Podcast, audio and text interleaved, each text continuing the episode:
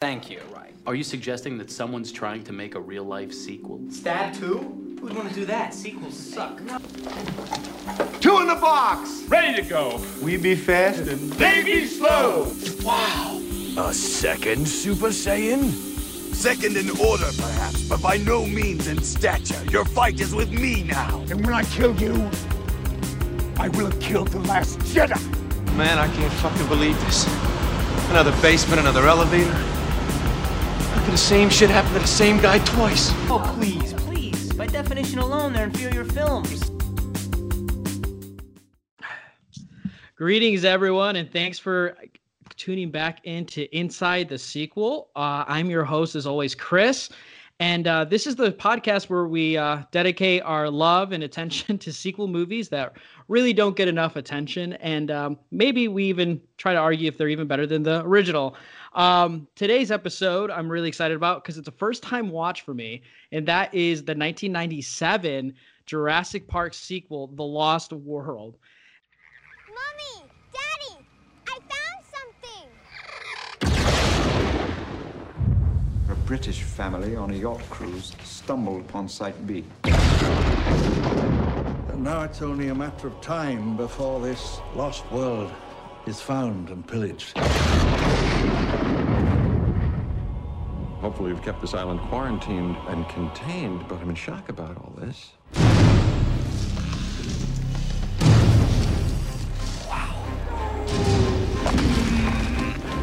Isn't it great? Ooh, ah, that's how it always starts. But then later there's running and, and screaming. The hell was that? Go. As fast as you can. I need you to send rescue immediately. Taking dinosaurs off this island is the worst idea in history of bad ideas. Let's get this movable beast underway. Don't move! What is it? Mommy's very angry.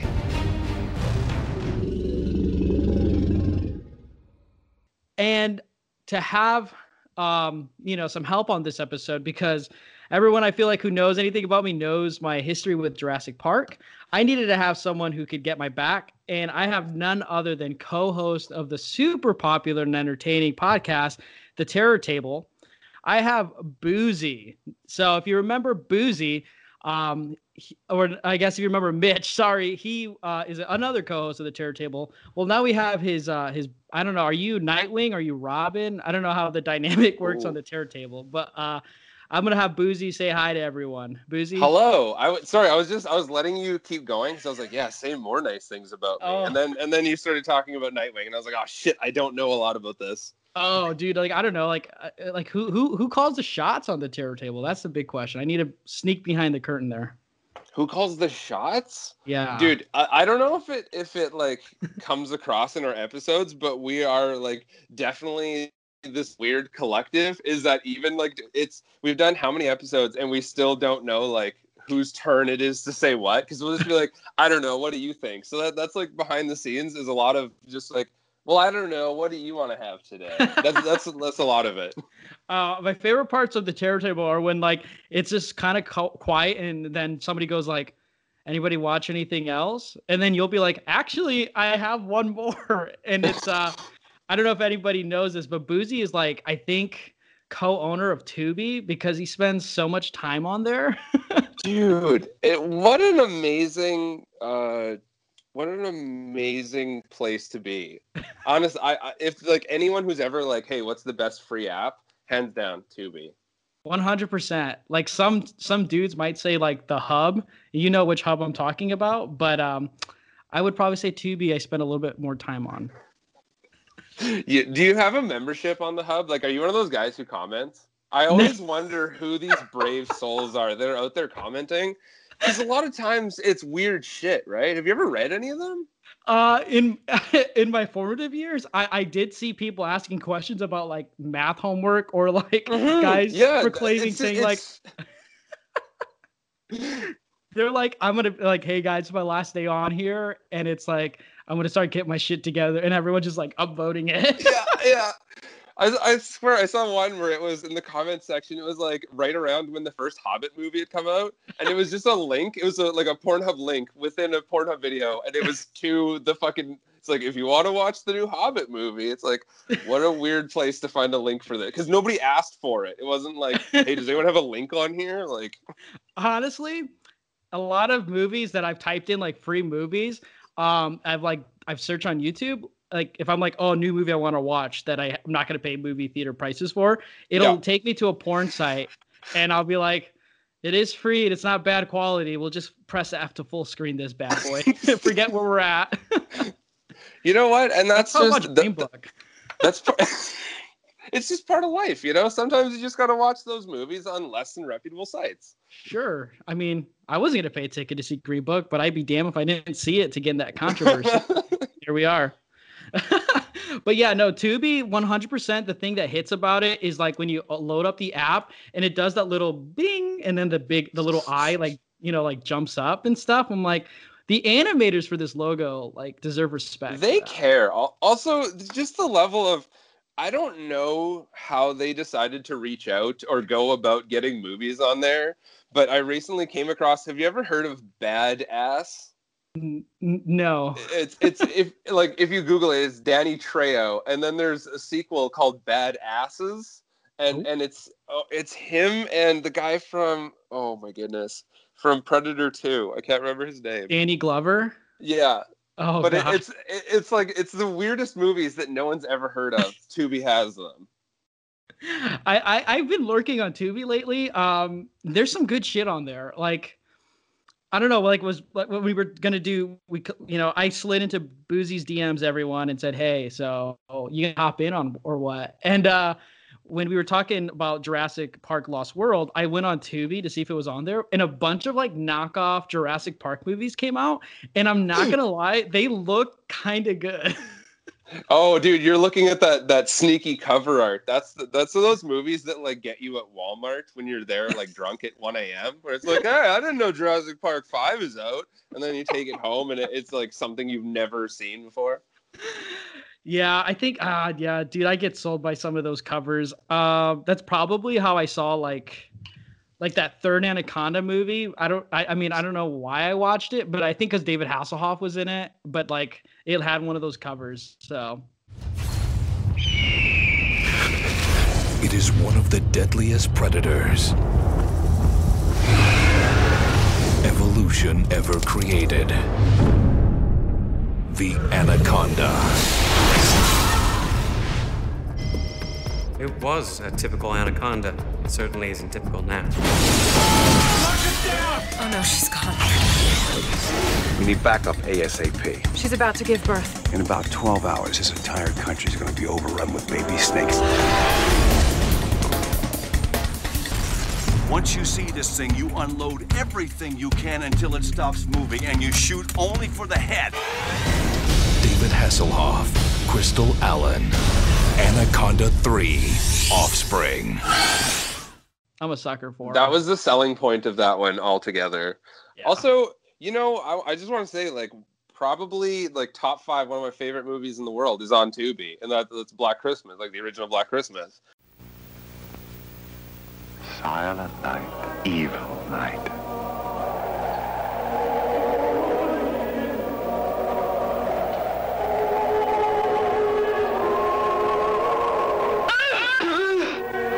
Olivia Hussey.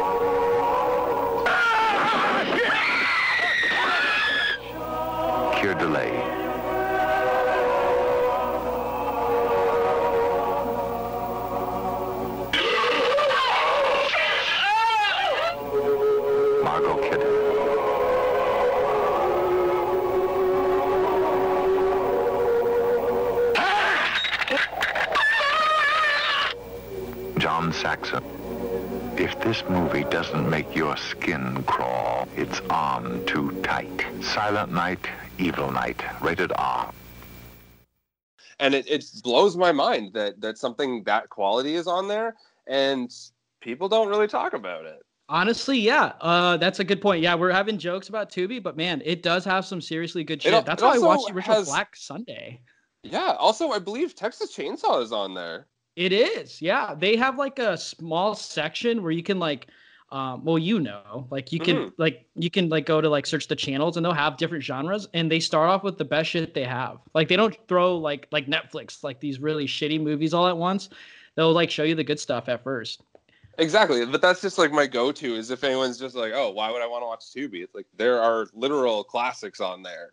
Yes. Yeah. And honestly, that's anybody who knows me, I'll always champion, you know, before you blind buy watch something. Tubi has a lot of boutique labels like Vinegar Syndrome and like Severin stuff on there. Oh, totally, yeah. I'm I'm finding I'm watching all these weird sci-fi movies from the mid '90s that like have no VH or not VH, the DVD release or whatever are on Uh-huh. Tubi, and it's like th- this is my only way to see some of these, and they're incredible. Yeah. Uh, yeah, just like so, I I knew I had to bring up two because like if anybody listens to the Terror Table, Boozy always has something like he's like um I don't know he's like one of those old school like salesmen like on the on the street like has the trench coat and like he'll open it up. He'll be like, "What have you seen lately?" And he'll like open his coat and like pull out a Tubi movie scene. That's how I always think of it. It's like, let me see if I got one more for you. Hey, hey, buddy, have you seen Mother from 1990? It's a Russian movie. like that's that. And you know what the thing is? I think I would be if if that is how I portray, am portrayed. I'm like the friendliest guy about it because I'm like I genuinely want you to watch this trash, but I look kind of shady while I'm doing it. the, the most genuinely awesome thing, Boozy, besides having you on here, is like always seeing your memes on Instagram. Like those are like screenshots. Like every other screenshot of your like you ever get a notification is probably from me, and I share it with my. And I'm like, can we just give praise to this very quickly? They're like, thank you so thank you so much. I okay. I I know that like it seems like I don't care at all, but I I love putting out quality content, and I'm just glad that people enjoy it. I mean, deadlift is like enough of a cherishable thing. Like I love that Instagram handle, but like when you hit that story and you see a couple of memes on there, it's just like who is this who's this legend? like where does he get off on putting out this great content? Dude, and the funniest part, there's two of us that have the same handle and we're actually friends. Like we had a whole conversation about it and like I got to know him and he had he like shout out to that dude with the same handle as me, but he actually owns a tortoise and this thing's like 60 years old and he like tells me all this weird shit about it. It's awesome. Honestly, growing up, tortoises like kind of freaked me out because like the long necks and like how they outstretch them, like it Wait, just scared me as a did kid. you have t- actual tortoises there or just like uh, seeing them like just on like TV? seeing them like on TV. Oh, okay. Just because like they extended their necks and they like I was just like, well, that's kind of weird. But I love Ninja Turtles growing up, so I don't know. It's because they they had a very they had they had like big traps, so they hid their neck. or it was like the amount of 90s references I actually understood. Like I like when when Mikey was like, who is this guy? Wayne Gretzky on steroids? I'm like, is that a hockey reference there? That's awesome. But also you're a Blackhawks fan, so I won't talk about Gretzky too much. Uh, you know what? They actually put out this thing the other day of like the all all the different teams he scored on and how many times. Uh-huh. He actually didn't light us up as bad as I thought. So like, I don't hate him. Yeah. Yeah, I was kind of crazy. Like when you sh- were like showing off, like you're a Blackhawks fan and stuff. I'm like, this guy lives in Canada and he's a Hawks fan. Like, I'm like from Northern Illinois. like, like what are the odds? That's pretty sweet. So respect you there. And Um, and that's the thing is like I know very little about like actual Chicago. And it's like a destination I want to go. I know that there's some rough areas in Chicago, but like I want to go to all the cool shit. Right, right. Well, one of these days when uh, COVID, you know, ceases and like chills out, you'll you and like the guys will have to come down and I'll give you guys all a tour like I did some of my friends. So I think they oh, had Oh, a good yeah. time. It was a really good night. Like my boys from Missouri, like Daniel and Seth, like they came up, came to my parents' house. We got drunk and watched Cannibal Holocaust. It was a an amazing. Dude, those night. are those are the kind of experiences you want. Is like you don't have to do something crazy, but it's just like just getting to hang out with people and show them like a little slice of your day to day life is kind of cool. It's like, yeah, sure, let me go hang out at your parents' place, whatever. Yeah, I think how my parents left or went upstairs. I don't know what it was because like if they saw me watching that, I'd beat my own ass, you know, like in front of them. I think it would be weirder if they like would have stayed. Did you ever have like that friend whose parents would like sit and watch the start of a movie with you, or like an ex girlfriend's like dad? Do you know like they would sit and watch the first like ten minutes of a movie with you, and you're like, why are you doing this? yeah, I always got annoyed with parents who would like sit in and like watch something like, oh, I'm about to watch a Serbian film. Like, Dad, why are you sitting here with me? Like, go talk to mom or something. Yeah, yeah. Like we're we're not we're not being homies right now. I don't want to I don't want to play catcher or whatever. It's like we'll watch Gladiator after I'm done with this exploitation movie. Like, chill. Yeah, we'll we'll watch Gladiator for like the 68th time. You'll tell me how it's your favorite movie. And... Uh, so uh, before we even get started, because we're not even talking about Jurassic Park yet, which I'm fine with. I'm having too good of a time.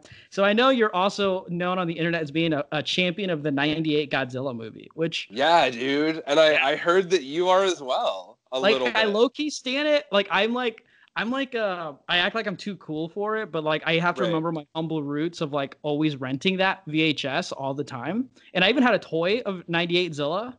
So it's like yeah, I cried at Marriage Story when I saw that the kid was playing with Godzilla from 98. I was like like uh, just like childhood memories coming all at once. I was like, fuck. they had some sweet figurines and i just want to say like honestly if the if the effects were better that movie would probably hold up a lot better for people because i think the story is a very interesting idea for godzilla that it's a, a very americanized king kong version of godzilla do you know what i mean and that's what i love about it i don't know I it always has- thought it was crazy that she it's a it's a female Godzilla laying eggs. And I thought Yeah. the babies were a good part of it. Oh, I did too. I love it. And then it's kind of comes back to Jurassic Park, honestly. Yeah. It's like they were they were like the velociraptors basically. Pretty But much. also that oh, that intro the fucking opening with the the old guy like Godzilla, Godzilla. Oh, amazing. Yeah, and you got Matthew Broderick, which I'm gonna be honest, I don't mind too much. I think he fits a '90s Godzilla movie. I couldn't think of someone else to put in there. He just he's like your off-brand actor for that kind of stuff. And you know what I like about him is he, they were part he was part of that generation of like having lead actors who weren't overly jacked and couldn't figure out things immediately. Like he just felt like a dude who shit was happening to. I don't know. Like if they would you know, it's it's different now. Yeah, it's a movie. Like I'm still bucking to just buy the 4K because Right. fuck it, why not get it the most oh, pristine version of that I- movie? I'm gonna, you know what? Anyone else can say what they want, but I'll totally back that. I will. Yeah. I'll be there with you. yeah, it's like also one of the few Godzilla movies where Godzilla isn't absolutely as like bigger than the city itself. Like he's in New York City or she's in New York City, and like every other Godzilla movie, they're terrorizing the entire city. But this one, Yeah. She's like low key going through like between buildings. She's not like destroying an entire city. It's that kinda- was one of my favorites with the helicopters. Like, Yeah, how like fun is that? yeah. I don't know. It's like someone who's a huge Godzilla fan. Like I got you got to just appreciate it, you know. I, I guess I mean maybe it's because I love it so much, but I, I guess uh, I'm assuming with most Godzilla fans that it's just like this bastard spawn. You know what's funny? I'm I catch myself like dissing 2014's Godzilla more than 98. I think deservedly, honestly. Because if you look at the trailers comparatively, like 98 never sold you the same shit. I think because 98 felt like such a genuine like this is the American take on Godzilla, whereas Oh, totally, yeah. 2014 is like we're doing an homage to like Japanese Godzilla and doing it with an American spin. And I'm like, you got the guy from Kick Ass, like, you know, and Ken Watanabe. Like, you got to do a little bit more Mm-hmm. than just that, you know? I don't know. Well, I mean, like Breaking Bad had just ended around then too, so you had like a little bit of that too. It's like, ooh, Chris, you know, like So true. I think Gareth Edwards just like was like, how do I piss off high school Chris? We barely give him Godzilla in his senior year of high school watching this movie in theaters. I think Like, Gareth Edwards just he's has that. he's like following you like on some ghost account on Facebook to to gain re- recon of this. He's like, yeah, you fucking like that idea.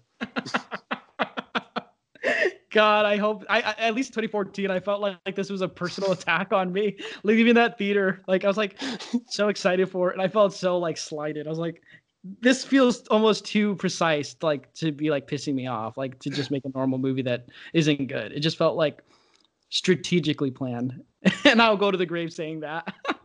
Can you imagine just having this moment after you're done at the theater where like maybe your minds just somehow connect for two seconds? You know, like a Star Wars moment. You can, Uh-huh. you know, you can hear each other's thoughts and it's like, fucking, did you like my movie? And you're like, no, fuck you, I hated it. It's like, it's like I, I accomplished what I wanted. yeah, I, I honestly think that. So if like if I ever got a chance to meet Gareth Edwards, I feel like he'd already know just looking at me. He's like, this guy fucking hates me. Like, yeah, I could never meet him if I ever could. I couldn't do it.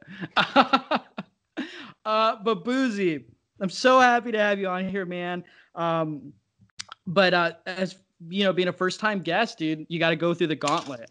So Mhm. like, tell me some stuff about you and some sequels, guy. Like, where are you at with them? Because Mitch, when he was on, he was all about sequels. I kind of want to hear your take on it.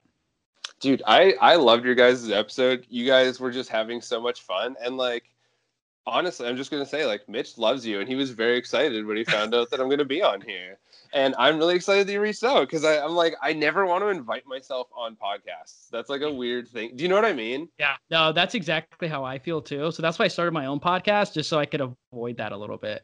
But then I feel weird sliding in DMs and being like, "Hey, like I know you were on like a big podcast last week, but do you want to be on my small little podcast to talk about a shitty sequel?"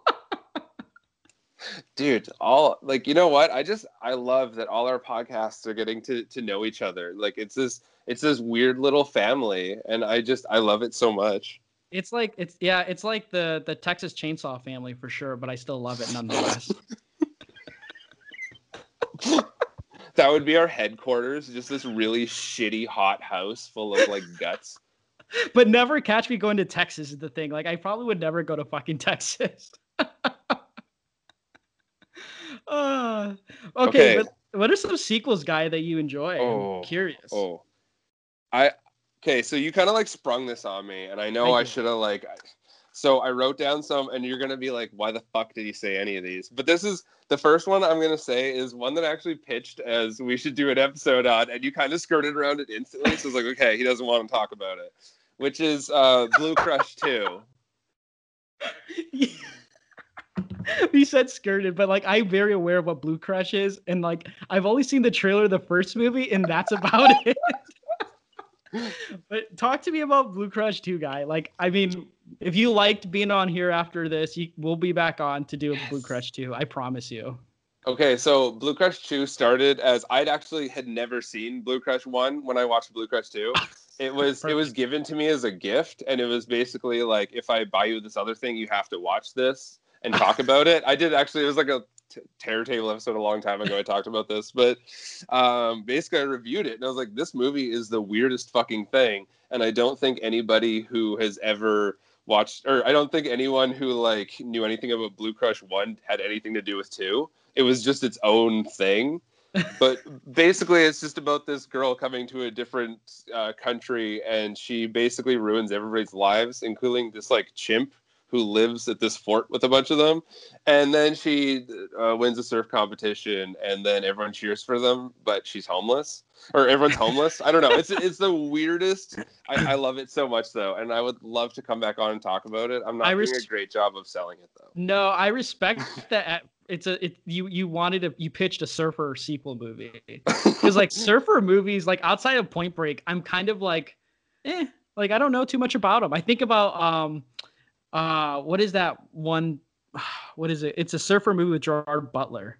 Gerard Butler was in a surfer movie? Like, Yeah, Oh, this has, is like, such a blonde Mitch hair or question. Oh, I'm terrible with these. I, I don't. Oh, I don't even remember what it's called, but I know he's in a surfer movie that I kind of want to check out too. So we might have to do some research on this genre. Do you remember like that weird part of the? Uh, it was like mid 2000s where surfing was cool for like a split second, and everyone was doing like I don't know. There was like a weird point where like puka shell necklaces were cool for a hot second. You know what? what's surfing movies? Yeah, dude. I think I think surfing is like the pre like basically like what was a a pre to come kind of thing. Like not pre come. I should I should have worded it differently. but it was like it was like a precursor to like what skateboarding is now. Like you see so many Oh, movies like about skateboarding that's like everyone's like skating's fucking tight and stuff like that. And it's like skating and like surfing has always been cool. It's just like we were all so untalented to learn how to do either or, and now we just want to be a part of that, you know culture. That's what I right. think. Which is like, and it's super weird that it was even interesting here because, like, where I live, we're Yeah. landlocked, and it's like, you know what I mean? Like, it, it's such a weird thing to be like, oh fuck yeah, surfing, like living that lifestyle, and it's like we've never experienced it. It's so true. Uh, To me, I, I like to kayak. That's like the most badass thing I can do on the water. Is I'll kayak. You know. Oh, dude, I I love kayaking. Yeah. Are you, I, I, are you gonna take a- me? Like, I could I could hop on your back and we can go Oh, together. dude, like, I would. a- yeah, we could do like a double. You know, that'd be Mhm. kind of sweet. I want to be your Yoda. Uh, last time I went kayaking was in community college, and I went with like my. It was like a field trip with my professor and a couple of students, Right. and uh, it was just an excuse to like go kayaking in Minnesota, and it was really kind of hot and sticky, and it was hilly, but like we kayaked on like isolated parts and like got drunk at night around a fire, and then I remember skinny dipping with a classmate once, and I never Dude, was the that same. sounds like a great experience. it sounds like you became you came back a man. I found myself in that. Yeah, you you so you fun. really you left as you you Alexander super tramped, but you came back. I just remember being like, "Am I really about to go get naked in front of a classmate and then go to class with them this next week after?" Oh, were you weird happened. about it after? Oh, guy. uh, it was cold. It, I, I will say it was a cold, brisk morning. So um, I won't specify if it was a guy or girl, but it was a classmate. Uh, what's another sequel you got, guy? Dude, let's talk about Jaws 2. Oh God, I don't. I'm not a. Okay, so you, we're talking about Lost World, but I have Mm-hmm. not very. I Jaws is like Jurassic Park for me, where I just recently watched these movies in the last five years. Right. So you don't you don't time. have the the I'm sorry. I have I have such like deep deep roots with all these things. So these are like things I grew up with and it's so interesting to have that take of like not growing up with it. Yeah. So- I kind of wish I did. I'm not gonna lie, but I was too busy watching like Alien and like Ogre from 2008. You know, it's like Shout out Ogre from 2008. Yeah, like the CGI Ogre, and way too much time watching Shrek too. So it's like, like I didn't get to watch Jaws or Jurassic Park growing up, but I Oh. respect people's love for them. I totally do. Dude, Jaws Jaws 2 is like think about it is like Jaws is considered to be basically like the best movie. You know, it's Oh, it's in everybody's, you know what I mean? It's in everybody's Mhm. top 10 pretty much. Yeah. or you know in, in general um but to have a sequel that's actually really really good is super impressive and i, I think it kind of comes back to when we talk about jurassic park later is i think this movie did a great job of holding up what is like probably one of the hardest things ever to follow up Yeah. it's it's like trying to follow up alien you know so Yeah. it, it- you, you know it's a it's amazing that that these things happen i think it does a great job in being just as terrifying Sweet. Wow, it's Yeah. another creature feature with the ocean involved too. I'm seeing a trend. I never even thought about that when I was looking at this. I'm like, oh shit. But I got another one for you, and Uh-huh. there's there's very little ocean involved. Ooh. I want to give a huge shout out to. We did actually did an episode about this a long time ago because I was like, we need to. Ginger Snaps 2. What an amazing werewolf movie. Mitch brought that up um, to me recently about a Ginger Snaps too, and I recently watched Ginger Snaps and fucking loved it. I love Ginger Snaps, but I didn't know there was a sequel. Dude, there's actually two sequels. Oh god, There's two be back sequels, and they were filmed back to back, and the third one makes no sense. But the second one, awesome. It it it totally reminds me of it. It's just it is how James Cameron like aliened up aliens. It, it's what happens in Ginger Snaps is like they they kick it up so much more, and like I love Ginger Snaps for being like an analogy to so much. You know what I mean? To Yeah. like growing up as a woman but Mhm. it's also amazing the sequel where it's basically just like it throws a lot of those concepts away and just goes straight for like a like this is a hunting movie basically That's awesome. Yeah. When you when you said it was recorded the same time, like directed and created at the same time as the third one, apparently now too. I didn't Yeah. know there's a third one, but now there is.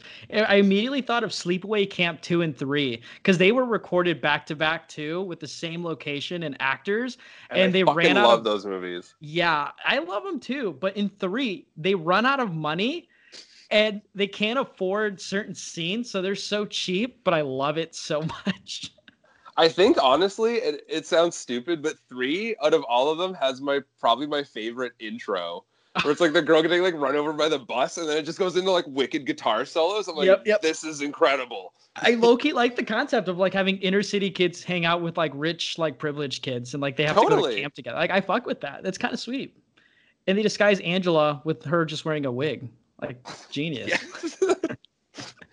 uh, these are some solid sequels. Like these are the types of sequels that I need to like know about. You know. Oh, So, I, I, I didn't it. even give you like all the shitty ones. Like, hey, do you want to watch fucking? Oh my god, what is it called? Uh, Stepfather Three. Oh God. That's that's on Tubi if you want to watch that one. Mm, okay. Uh, this is good to know for, for, for my Tubi watches. um, but for those uh, tuning in, so Boozy is on the terror table, and like I love that podcast, Booze. I'm not gonna lie, I, you guys are hilarious. Like, Well, the- thank you so much. you guys is your guys' chemistry is like amazing and like i do this thing where it's like i'll listen to it but like i won't see what the episode's about because i want to like hear the intro and get excited you know for it Right. so like i love when like mitch will be like this is a saskatoon podcast and i'm like i don't know what that is but i like the sound of it and then um You're like, what the fuck are you guys talking about? I, I just thought it was kind of fucking cool to just say Saskatoon, and then then he'll be like, "I'm here with uh, let's see, who's here," and then you'll be like, "Boozy," and you're like, "Hi, it's Boozy here," and then it's like you hear Kyle just like, "Hey, it's Kyle." our, you know what? It's the funniest thing is depending on the day, our energy will be all over the place. So, so like a lot of times, one of us will just be like super excited, and we have to try and like feed off of that. Uh-huh. because you know like podcasting is it's it's a funny thing and i feel like we've been podcasting together so long we it's like having this weird relationship you know like we, we we feel like we argue like a married couple about dumb shit I the way I describe it to people who don't listen to the church, I'm like, it's like the most genuine love of movies kind of podcast. Like they're like they genuinely love the movies they talk about, even though they probably don't sound good. They talk about it like it's a masterpiece, and I respect that. the Thank jokes you so always hit much. too. Like no matter what, like the jokes always hit. I'm like dying laughing, and I'll catch myself thinking, how could I incorporate this joke in a daily conversation? Do- right that's like that fucking that's that spongebob meme where they're got the binoculars write that down write that down yeah, pretty much. Or like I'm still like I need to watch Jimbo because the conversation you and Mitch had about that like cracks me up still to this day. but no, I'm Thank you, so man. I, I appreciate that so so much. That's like I, I'm so glad that you know because that's like at the end of the day, that's all we want is just like to make people feel like they're hanging out with us. That's pretty much it. yeah. Yeah, and everyone's probably thinking, Chris, why are you jerking boozy off? But it's like seriously, like listen to the terror table. Like it's a pretty great time. Uh, what I want to know is you wanted to talk about Jurassic Park, and everyone I've been asking have been saying like you love Jurassic Park. So like, do you remember when you first saw it? I, I totally missed this when we were talking about sequels, but a quick shout out before we talk about Jurassic Park to Carnosaur 2, one of the stupidest Jurassic Park ripoff movies I've ever seen, but it's incredible. Is it one of those like uh those Jurassic Park ripoffs where the covers look amazing? Is that like one of those? Yeah. Oh, even the covers kind of try. It Uh. it was funny. Is it? It uh it wanted to. It basically took the story of aliens, but with dinosaurs. So that's probably why I like it to this day. But it is just garbage. Not gonna lie, it kind of sounds tight. Definitely one of those Midnight Madness movies I want to watch. Oh, dude, it's a Roger Corman movie. It's fantastic. That's so good to know. I've been actually like I like unintentionally watching like these Roger Corman like 50s and 60s movies and like I'll text Daniel cuz he's like my encyclopedia for like old horror and I'll be like who's Roger Corman and like what's this movie and he he like he'll explain it and I'm like this is fascinating but the movie's not good.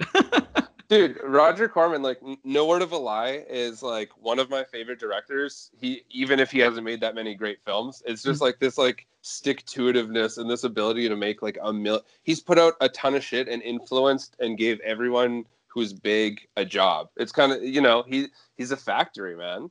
Dang. Like yeah, Daniel said there was like a Roger Corman school and I think he said Joe Dante went Mhm. like was went through that. tons, tons of people. It, it it's insane. Like that's that's a very fun like film rabbit hole. If you ever want to go down, is just Mm-hmm. look at all the people who Joe Dante gave a job to, who went on to do better things. Like Right. you That's know, so- Man, that's so cool. Uh, but okay, so Jurassic Park, like when you saw it, did you instantly fall in love with it? Did you like love like dinosaurs growing up as a kid, like all of us did, or Oh, what? dude, I yeah, I was I was definitely I got caught up in the dinosaur mania. I had like all the like Jurassic Park action figures. I, I used to have so many action figures and um, I wanted to be a paleontologist when I was a little kid. Like oh man, dude, it, it was like every part of me like just loved dinosaurs. And I think it's that idea of just something that like is larger than life. Mm-hmm. Y- y- you know like it, it's it's unfathomable to think like holy shit these things actually did exist at a certain point i think that's the part that blows my mind like even still which is like a wonder you have as a kid right is like holy shit Yeah, some of my favorite toys. I think I had like a T Rex toy that was pretty sweet, and I make it fight like my Godzilla '98 toy. So it's like, I think, dude i had a godzilla 98 toy too oh yeah, oh, dude, yeah, hell yeah. Like I think this like I need to find more people. Like, hey, did you have a '98 Godzilla toy? Yeah, and it's like start like this club because like Do you I kind of remember the cartoon Yeah, the animated one. Yeah, Yeah, that was yeah. good. It was a Saturday morning cartoon. I used to get up early to watch that shit. Mhm. I, it was like one of these rare channels that I had where like it was like Saturday we're watching Men in Black the cartoon followed Oh, the by Men Godzilla. Yeah, Yeah, dude. in like the Jackie Chan cartoon. Jackie dude. Chan Adventures. Yeah, it was, Yeah. that was like this solid morning lineup. Yeah, dude. I remember Godzilla's intro, like they they're just like like daily adventures where Godzilla would help them, and then at the end, like climb the Empire State Building or whatever. Yeah, you know what the weird part about is like that TV show is fairly trash because Godzilla isn't in very much of it. It's just Yeah. about these like weird characters who aren't even in the movie. Yeah, but they're like influenced, like they're part of like the news crew or something. Yeah, yeah. What a weird spin-off. We need that back though. We need, we need, yeah, we need that energy of weird TV shows with movies. Yeah, uh, I'm trying to think. I, I think when I'm thinking back to it now and watching all these Godzilla movies, I think I went the route of like, I feel like a lot of people were like, dinosaurs are cool and like Jurassic Park, you know? Mhm. And then it's like, I feel like, because I didn't watch Jurassic Park growing up, I was like, I love dinosaurs. I love the movie from Disney Dinosaur, that CGI That movie. movie, I went to see that when it came out in theaters. Those carnosaurs scared the shit out of me as a little I kid. had like toys, like the like the little puppet toys. I thought those were kind of cool. I used to like grab my Oh, brother's yeah, ear yeah. and like pull on it. like I thought What that is- was really cool. What that's like an oddly terrifying. I don't know. It, it just felt like when I was a kid watching that, is that movie got real serious, real Oh, it fast. does. It does. and it, get it, it, like talks about dealing with like there's like martyrdom in that movie and shit. Like this is why like I have problems today. I think it's because Dinosaur 2001 or whatever. but like I went like that route with like weird dinosaurs and then like Godzilla was like my thing. But like I never gave second thoughts to like maybe like watching Jurassic Park. Like so like when we talk about like Spielberg, like I Mhm. saw I've seen so many of his movies, but like Jurassic Park was such a weird one for me to finally in Jaws as well. It was like ones where I I don't know why I didn't circle back to him so much more quickly. Like I watched Schindler's List like in high school. You know, so you watch more of his like his serious stuff. I thought it was really cool if I, in my young age, watching serious movies and like just saying like I saw these movies. You know what I mean? But I Yeah, also were you that kid when like the teacher asked like who has seen this advanced movie and you're like I have. Yeah, it was really awkward when the when the teacher was like, "Who saw um Goodfellas?" And we're like sophomores and juniors in high school, and I'm like, "This," and he goes like, "Put your hand back down. You have not seen it." And I'm like, "I fucking seen it." but uh yeah i don't know I, I i love i love spielberg's work. I think at one point i was kind of like annoyed with spielberg because like his filmography is so advanced like expansive and like he has so many good films. It almost got annoying where it's like oh like spielberg's almost too good you know? And like Right. that's such a weird thing. It's like if a it's like like I guess what like a lot of hockey fans would have been like the Blackhawks are so annoying because they keep winning. You know, shout out that early 2000 2010s time when we were winning a lot. Um, oh, dude, we had a we had a very solid run of dominance, and I know like people fucking hate it, and it's even now where it's like if if my team loses a game, I'll have someone randomly message me like, ah, fuck you. It's like we're in a rebuild now. Who cares? Yeah, like it- it's like you're at least five years too late, guy. Um, exactly. like I guess. yeah, like that's just how I felt for a little bit with Spielberg. And then I woke up, I was like, "You're an idiot! Like, stop thinking like that." But I think it's because he was like making like War Horse, you know, and I think Right. like Adventures in Tintin. But then I, I heard Bridge of Spies was really good, but I never got around to that or the Post. yeah, and that's one I have some- never seen either. Yeah, like these are like these older serious movies, and like I think now I was like at that point was like, I need to go back to his roots a little bit, you know. And then when I watched Jaws, it was fine. It wasn't the most ideal conditions I watched it in, but then I watched it again in a theater and I enjoyed it a little bit more. Um, and then now with watching Jurassic Park, I again wasn't that crazy about it, but I always knew in the back of my mind, it's like that's a me thing. Cause it's like if I watched this when I was younger, I probably would have fucking loved the movie. But like I didn't. So it's like I was feel like I was being too cocky, you know? And then when you said you wanted to talk about Lost World, I was like, I should probably rewatch the first one. And I, I I've been known to say I prefer Ready Player One more than Jurassic Park. And I think that's because like a lot of things in that movie are like so nostalgic to me. Right. So I went back and rewatched Jurassic Park for you, Boozy, and uh, Oh. I did enjoy it a lot more uh, this Yeah? time around. Yeah, I think it's, I think I don't know. I think it's because I kept thinking like, oh, look at all this nostalgia that this movie's trying to do in 1993, you know. But it's like, I didn't like put into like context like, you know, Sam Neill and Laura Dern are amazing in this movie, you know. And then in looking at the lens of the T Rex and the rain scene and thinking like, for its time, like that looks impressive, you know. Do you think it looks bad now? Mm-mm, I actually don't think they're bad looking movies. I don't know if that's a criticism or not, though. But I no, no, actually, I just genuinely because like there are there are certain scenes in that movie where if when they do show all CGI, like when they show the brachiosaur, when they show it like from far away, okay, yeah, it, that's it, kind it, it doesn't look great. But I, I think to this day, like I think the like the T Rex at night Uh-huh. looks incredible. It it looks Yeah. incredible. Like it, it looks like it's real, and I think that's one of the reasons I love it so much. hmm And I think that movie, these movies like influence a lot of different types of movies as well. Like just Mhm. like like the Velociraptors in like The Office chasing the girls. You know, like oh, I've seen movies try to replicate this and not do it well. So it's like rewatching it again, I do enjoy it a lot more now. I still Right. won't say it's like my favorite Spielberg movie, but like I don't like I don't feel as confident in saying Ready Player One is is better than Jurassic Park as much now. I'm more kind of like like hot under the collar. I'm like, oh, right, I gotta, well, I gotta go. you know what? I I approve of that, and I also just want to like just to defend Jurassic Park because they're you know that's my boy. I always got to Oh, go to yeah. bat for Jurassic Park. Is like the the reason that I find that that movie holds up a lot better than uh, some of the movies that even came out like five years ago is the basis of basic story principles.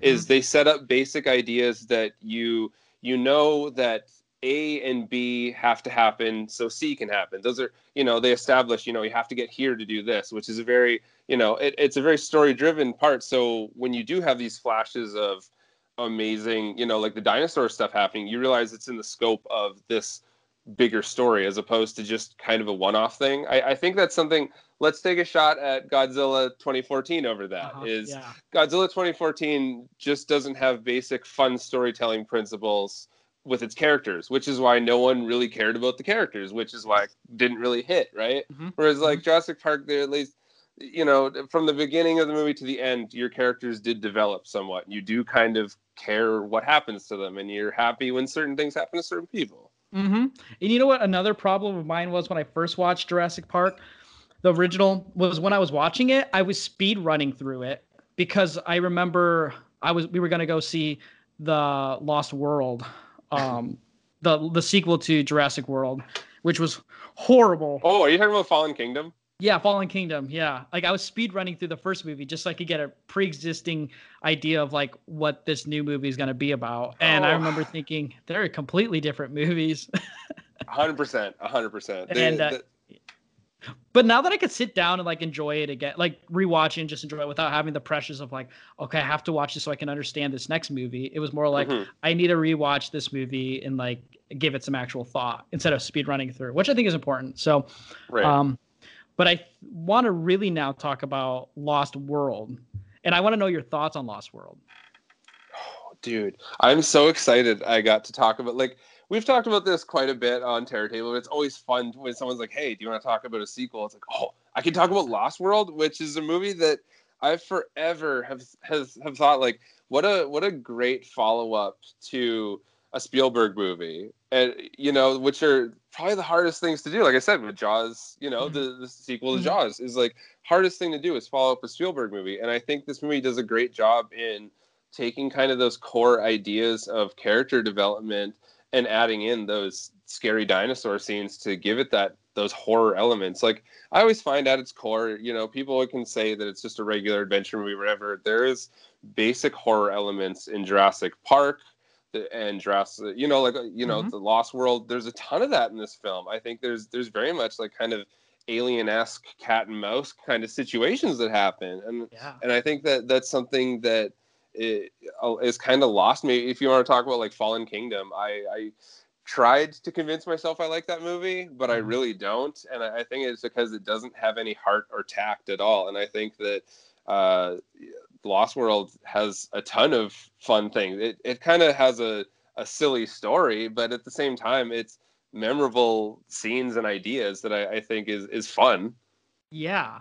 It and honestly, I think the best thing about it too is Ian Malcolm comes back, and I and it's Je- Jeff Goldblum was like my favorite part of that first movie. Like his character, it was amazing. I love Jeff Goldblum, and when he's the the lone star returning in this movie, besides of um, Dr. Hammond, um, Which was a I- weird choice. Like I always think that is kind of a weird choice. Yeah, it feels like um like in se- sequel movies now they take like these small side characters and like give them their own movies now. You know, Yeah. it's not it's never like you, you would think at this time in sequels it'd be like the return with Sam Neill and Laura Dern doing another well, movie. yeah, and like if you want to talk about like like Jaws two, has you know you have like Brody coming back. Where Mhm. if you didn't, it would be really odd. Whereas that's pretty much what what uh, Lost World did is took kind of a a side character. Yeah, he's memorable, but to throw him all because he's not a likable character in the first movie. If you Mhm. kind of think about his actions, he he like hits on everybody and is kind of a dick, honestly. Yeah.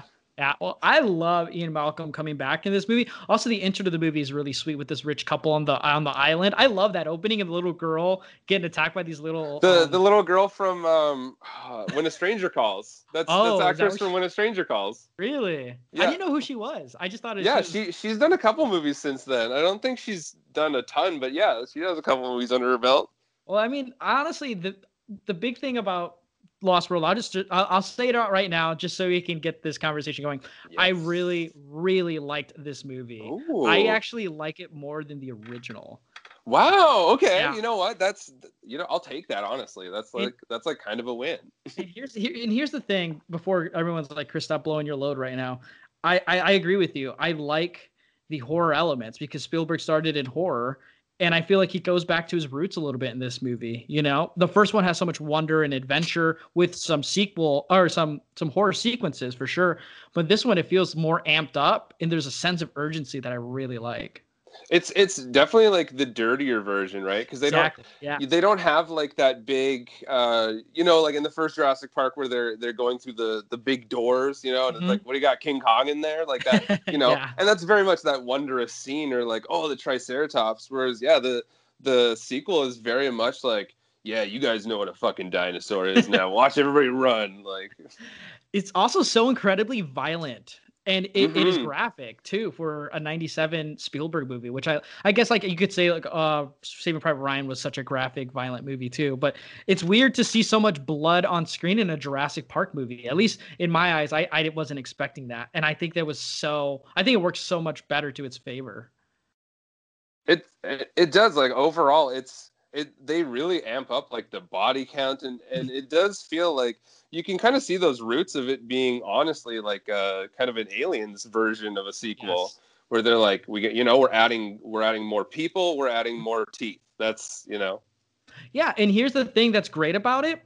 It doesn't sacrifice like story or plot for more violence. It also doesn't sacrifice um technological improvements. Like the first 1993's Mhm. Jurassic Park, I still think yeah, it's a very good looking movie. It's got some dated looks on it, but I think it's still a very well made looking movie. It's a Spielberg movie, of course. But here's the thing, 1997's Lost World, I think technolo like with the CGI, the technology looks better. I think the dinosaurs look better.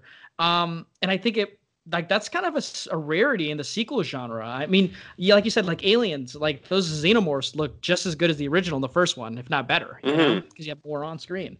And I have to, and they and they definitely like streamlined the look of them and which i feel like they did a lot in this movie because every jurassic park movie the raptors look a little bit different that's like a Mm-hmm. common thing oh, okay, I didn't know that. That's sick. Shout out the Raptors real quick. Yeah. I'm so glad you enjoyed this movie though. Also, it's it's really interesting, yeah, that having like this is the first this is what I know Jeff Goldblum from. Like I didn't see The Fly till like years later. Mhm. So it, this is like my my first Jeff Goldblum leading role movie. That this is where I always go to is when I think of him honestly is Mhm. and same with like this is my first experience of like um Vince Vaughn as well. I always think and, and I've heard people say kind of various things about him and this is like this was always my first experience to him and I find his character were to be like fairly likable in this movie. Yeah, I don't I don't like dislike any characters in this movie at all. Like I even think like the character of Roland, I, I enjoy his character. The guy from Fargo is pretty entertaining. Fantastic. Yeah, and like I, even I think Roland is such a fun character for the movie is that he's the only one in the history of like so up to that point in the in the film franchise that didn't give a shit about seeing dinosaurs. He was the first one in, in any of these movies. As soon as he saw him, he's like, I want to fucking shoot that thing.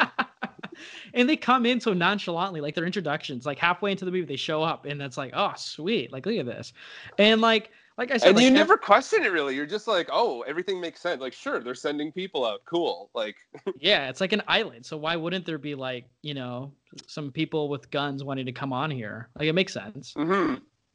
But yeah, I just like I kept thinking throughout the movie is like every character. I mean, I get Jeff Goldblum's daughter. I've heard people say who've seen this movie kind of criticize like her on-screen time, but like we don't know that much I didn't Ian find her Malcolm. that annoying, really. Yeah, if anything, I think it He definitely his- did help with like filling out. Yeah, sorry, that's totally what you're. Yeah, it's, he does like she does really help fill out his character, and I also think uh, is it Laura Dern? God, what is her name? Not Laura Dern. Julianne Moore. Uh, Julianne Moore. Sorry, I think does a fantastic. I think she is a great part of this franchise too. Very. So Sarah Harding is definitely like an underrated character for this franchise. Yeah, I, I I'm because I haven't seen the third one yet, and I haven't even seen World. Is Ju- does Julianne Moore return back, or um, you know, And in the third one, no. You, you know what? I am so excited for you to see the third one because it makes no fucking sense.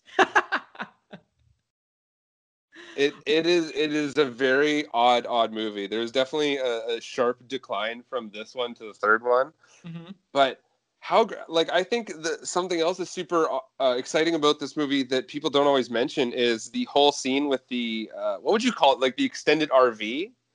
Oh, yeah, that just like I think that's like Spielberg's like revisiting the same va- um, Jeep scene with the T Rex in the first movie, obviously. yeah. But he doubles it up with having a second cart, having more people in it, and has a second T Rex in there as well. And, it's and like yeah, it does, and it follows stakes. all the same principles. Mhm. yeah, there's like there's there's two T Rexes. There's more exactly like uh, exactly, and they're even having the whole like issue of being pushed over a ledge. I just think that like what a great.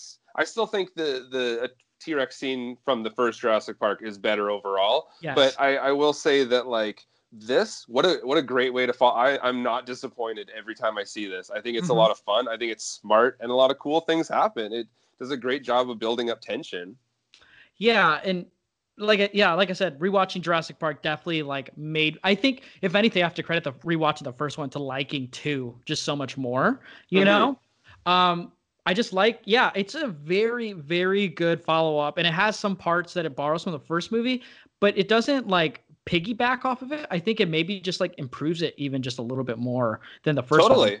But the And- first one definitely is a better movie, I will say. But I personally just really like the se- the sequel. Mhm. I could, it's it's a movie I could see myself rewatching as like a fun kickback movie, and like I'm not like upset with anything. Totally. Um, I it's kept just thinking, like it's so ambitious too. Like think about the amount of different things that they did throughout this film compared to like what was a very contained first movie, honestly. Mhm. Because this, this movie halfway through turns into like they they did just take the story of King Kong.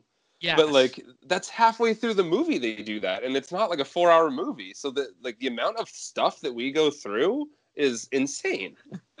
yeah, it does feel like a King. Like you exactly, I was gonna say it feels like a King Kong comes back to New York. I'm so happy you said that, and I think maybe because I love the story of King Kong, Mhm. and I think maybe that little bit of borrowing kind of helps the movie for me a little bit, you know, because I like seeing like the T Rex has no charisma compared to King Kong, obviously. If anything, it's Godzilla doing a King Kong impression, but uh, it just it I don't know, it's just kind of fun to see. And I think honestly, um, Fallen Kingdom tries to like copy Lost World with like the ending of like the dinosaurs are coming to the city now and stuff like but that. it just feels so dead in the water when Yeah.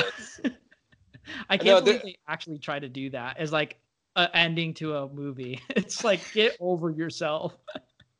I tried so hard to like Fallen Kingdom. I really did. I was like, these are, you know, Jurassic Park and Jurassic World, even. I, I think the first Jurassic World movie is fantastic. Honestly, I think it's a, a very awesome movie. But just in comparison, how weird and like uh, PG and boring Fallen Kingdom really is, it it's such a it's it's that once again is like there's no stakes involved, which I think is something that those movies suffer from. Like I think a lot of newer movies suffer from that idea is like nothing really there's no stakes involved to a lot of things. Yeah. And I think it, it sounds kind of weird to say, but I think with at least Fallen Kingdom, I didn't even see Jurassic World. I just saw Fallen Kingdom. Um, Oh, I Oh, feel dude, like you're so all over the place with this. You watched I one in a rush just to watch Fallen Kingdom, which is the the worst one. Like it's like watching the the best and the worst one. Just It's, I, I'm just a different breed, I think, when it comes to Jurassic Park, maybe. But the thing I can't get over is like, yes, of course, if dinosaurs existed, they would weaponize them. Of course, they would in t- the 2010s or whatever. But my thing is, I don't think we could be that defenseless against dinosaurs in the modern day. But like in the 90s, I believe the struggles of having to fend off dinosaurs. I, I believe that. you yeah, you Like- wouldn't even have like a cell phone to record to like send a world star when the shit's happening. You just have to live in the moment and be terrified. Shout out World Star though. I think there's a video of me somewhere like fight body boxing in like a bathroom in high school and like getting my ass beat. So little background What? information. Wow, dude, do you not you didn't save a link or anything? Like, hey, I'm on World Star. Dude, no, I can't take an L on the internet. Like I just can't. Could you imagine just that being like your profile thing? Is like, watch this video of me getting my shit kicked. uh yeah, yeah, just like I'm still like a fragile mind even since high school when that happened. I'm I'm sorry that happened to you. I'm sorry. I'm sorry. I'm just clowning you on it, and you know. Aw, dude, it's all good. It's all good. Uh I'm just like spilling my guts on this podcast episode. Everyone Please, I love I love it. but yeah, dude, it's like falling. And when you talk about Vince Vaughn, I kind of groaned at first, like, oh, there's Vince Vaughn in this movie. Because I didn't look up who was in this movie. The only Right. thing I knew was Ian Malcolm was in this. And I was like, I love Ian Malcolm from the first one. So that was what I was pumped about. And when I see Vince Vaughn, I'm groaning. But honestly, he low key. I felt like he was gonna steal Julianne Moore at one point in the movie, and I was like, I wouldn't have gotten mad at that. I was like, their chemistry. He d- he kind of does have He's that that sexy sidekick thing going on. Yeah. Yeah. I just I just like that his character came and went and like he was he was just trying to to hang out honestly. I I do like that about his character. Yeah, and I also love the shot when they um come out from the cart on the rope, and then a bunch of all those guys show up, and they're like, "We have to work together to get off the island." I don't know why, but I was like, "Yeah, let's do this. Like, let's let's get let's go." let's let's go on the island. yeah, and honestly, a, I don't know. There's island- just it's so hard to follow up. Oh, sorry. Go ahead. No, no, you go, you go. I was just gonna say it's it's so hard to follow up, but this movie has so many fun little nods to things, and like I don't know. I guess you're probably not as big into it, obviously, as I am, but like, uh, like I read the books from the for these, and the books are quite a bit different. It's it's very interesting in how much they took from the first book that got cut out and threw it into this movie. There's a lot of actual like spare parts w- taken from the from the first book into there, and it, it does kind of feel like maybe that helped it a little bit in acclimating in terms of not being a wild off the rails sequel. hmm Yeah, and it it's not like off the rails, but it is like I feel like Spielberg's like I already did this thing, so I kind of want to do something a little different with this, you Mhm, know? mhm. And I really enjoy and like again, how rare is it that a guy like Spielberg comes back and then does a sequel to his already well-regarded original movie? Like that's respect. That's like like Ridley Scott coming back and doing Aliens, you know? Like that you It's- don't see that often, you know? And I kind of I always respect when directors do that. And and that is that is such an interesting thing you mentioned that because I think that's a problem a lot of sequels have in terms of why they don't hold up as well as you get you know you have all these other directors getting thrown to the wolves about this look Mhm. at all the different stuff that's happened with the newer star wars movies Yeah. They're- you know and, and the idea of like not having forethought into your series or or mm-hmm. you know it's very interesting to be able to i think that's something that he did hold that in close regard and the thing like you said where you were enjoying the fact that it seemed like king kong there's like that's whole it totally is just a rip off of king kong even the fact that the boat's name is the ss venture Yeah. that brings the t-rex I'm glad somebody else noticed that. I didn't know if it like it's like, does anybody know? I was like, I know that from somewhere. So I'm glad you you brought that up. yeah and i think that's such a fun little scene and then Mm-hmm. you also have like i don't know if it is a nod to alien but just having that little radar scene Mhm. is is totally like hey you know maybe it's not but that's what i took out of it all these years later Nice, boozy. That's a nice. Yeah, that's a deep cut. no, I, I do like that, and I'm. I was just. I was very surprised by the quality of Lost World. Um, I've always been told it's a fun movie that's not that good, and to Mhm. me, that's still a good movie. Like if a movie is fun, then it did its job as a movie, right? And i'm never disappointed putting on or finishing this movie it's always just like wow what a fun ride i went through Mhm. and, and the ability of this movie to just cast off so many characters to their deaths and not even like bother filming it is they have this cool concept and they're just like whatever Yeah, I love the scenes where like the people who died get disappeared off screen, but you just see blood just coming on screen. I love that. I think that actually works more. And I'm actually surprised, like when like the guy is helping them out of the trolley and the T-Rex is grabbed. I was really hoping he didn't die, even though I barely know the character. I was like, oh, oh please don't kill carr him. Yeah Yeah, I was like, please don't kill him. Please don't kill him. And then they rip him in half, and I'm like, whoa, that's actually kind of sweet. that was the part of that movie where I was confused because you know, as a little kid, I'm expecting to see all the the jeeps and everything, and they had those slick Mm-hmm. Mercedeses, and I had like little toy action figures of those. I low key was like, dang, Spielberg really flexing the budget with these Yeah. Audis and stuff on, Yeah. on the island. It was crazy.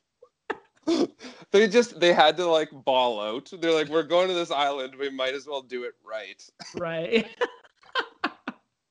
yeah I, I just really like it just it just feels like i mean it just seamlessly goes through like it doesn't feel like it's going through the motions and it feels like it's trying to be too cheesy with its stuff it just it just feels like it's just a fun well made movie that i think that looks better based because on the time of improvements Mm-hmm. and um I don't know. I, I mean, yeah, those T Rexes look really good, and I love the chase sequences in that movie. I feel the adrenaline of it. Like, I totally get it because in the first one, I mean, those T Rexes look amazing, and it. I and, and I, I agree. Like, it made me feel nostalgic about my love for T Rexes in that movie, and it is horrifying. But in this one, it's like, what if like we put like you know like acid in like the water for T Rexes and let them do whatever. That's what this movie feels like. They're just like they're like high on cocaine, just wanting to eat humans. Oh yeah, you know? they they go through that little small part of like how much of blah blah blah did you give did you give him? And they're like, oh, we gave him this, and then he died, so we brought him back. And it's like, oh my god, he's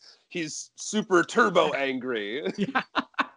I I love that they don't dwell on that. They kind of give you that, and then they never mention again that this T Rex is just like high as fuck the whole time. yeah, they right, and it just wants its kid. Like respect Yeah. that.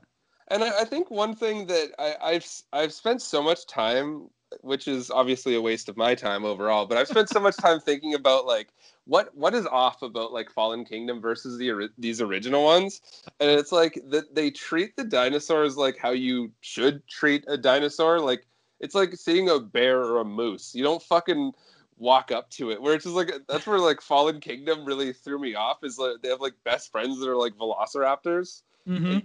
Do you, you know like if, if I was kind of if I was running around with a gun and there was like a pack of wolves also running around with me and eating other people, I wouldn't like nod at one and be like, you you know, you take that way, buddy. It would, like I'd be fucking running.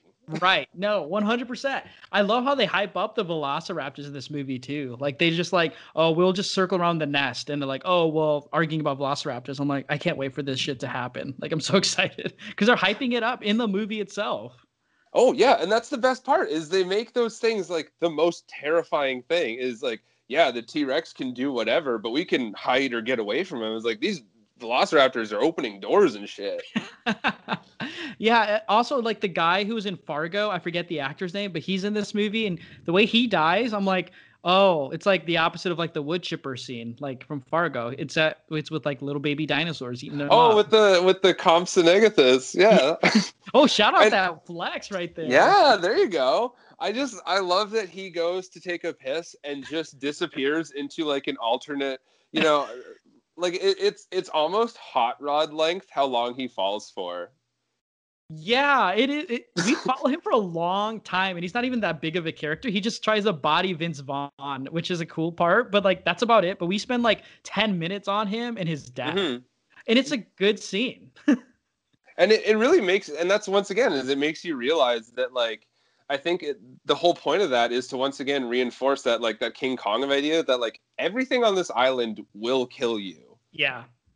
That's a good point. Yeah, because you know you see like the herbivores in the beginning, but like the the Stegosauruses, I believe, is what they're Mhm. called. Like they almost straight up crush Julianne Moore, like without regard. You know? I, total, and that's once again like I like that idea that they don't treat them like they're these weird, like almost dogs that are gonna come and you can you know touch them and be like wow, and then you ride them into battle later. It's the fact that like these are just they're fucking you know they're dinosaurs, they're they're animals, they're just these pea-brained things, and you know you can't befriend them. I, I just I just found it really odd that like it, I, I mean I was like man this is 1997 and she was getting hyped up on Vince Vaughn having a new Nokia camera and I'm like no one likes Nokia cameras like what is she talking about getting all excited for that It's like, yeah, like how much did you get paid to flex these weird things? Or also the I think it's so funny is I had never seen like that whole that extended bus thing that they're the RV thing. Uh-huh. Like now we have buses like that in Saskatoon, but like for years I was like, this thing isn't a real thing. And then I saw an actual bus like that. I was like, wait, what? Why is that a thing? Yeah. Uh yeah, it just it does have a lot more like flex. Like I think it shows like its budget a little bit, which is nothing wrong with that. I respect it.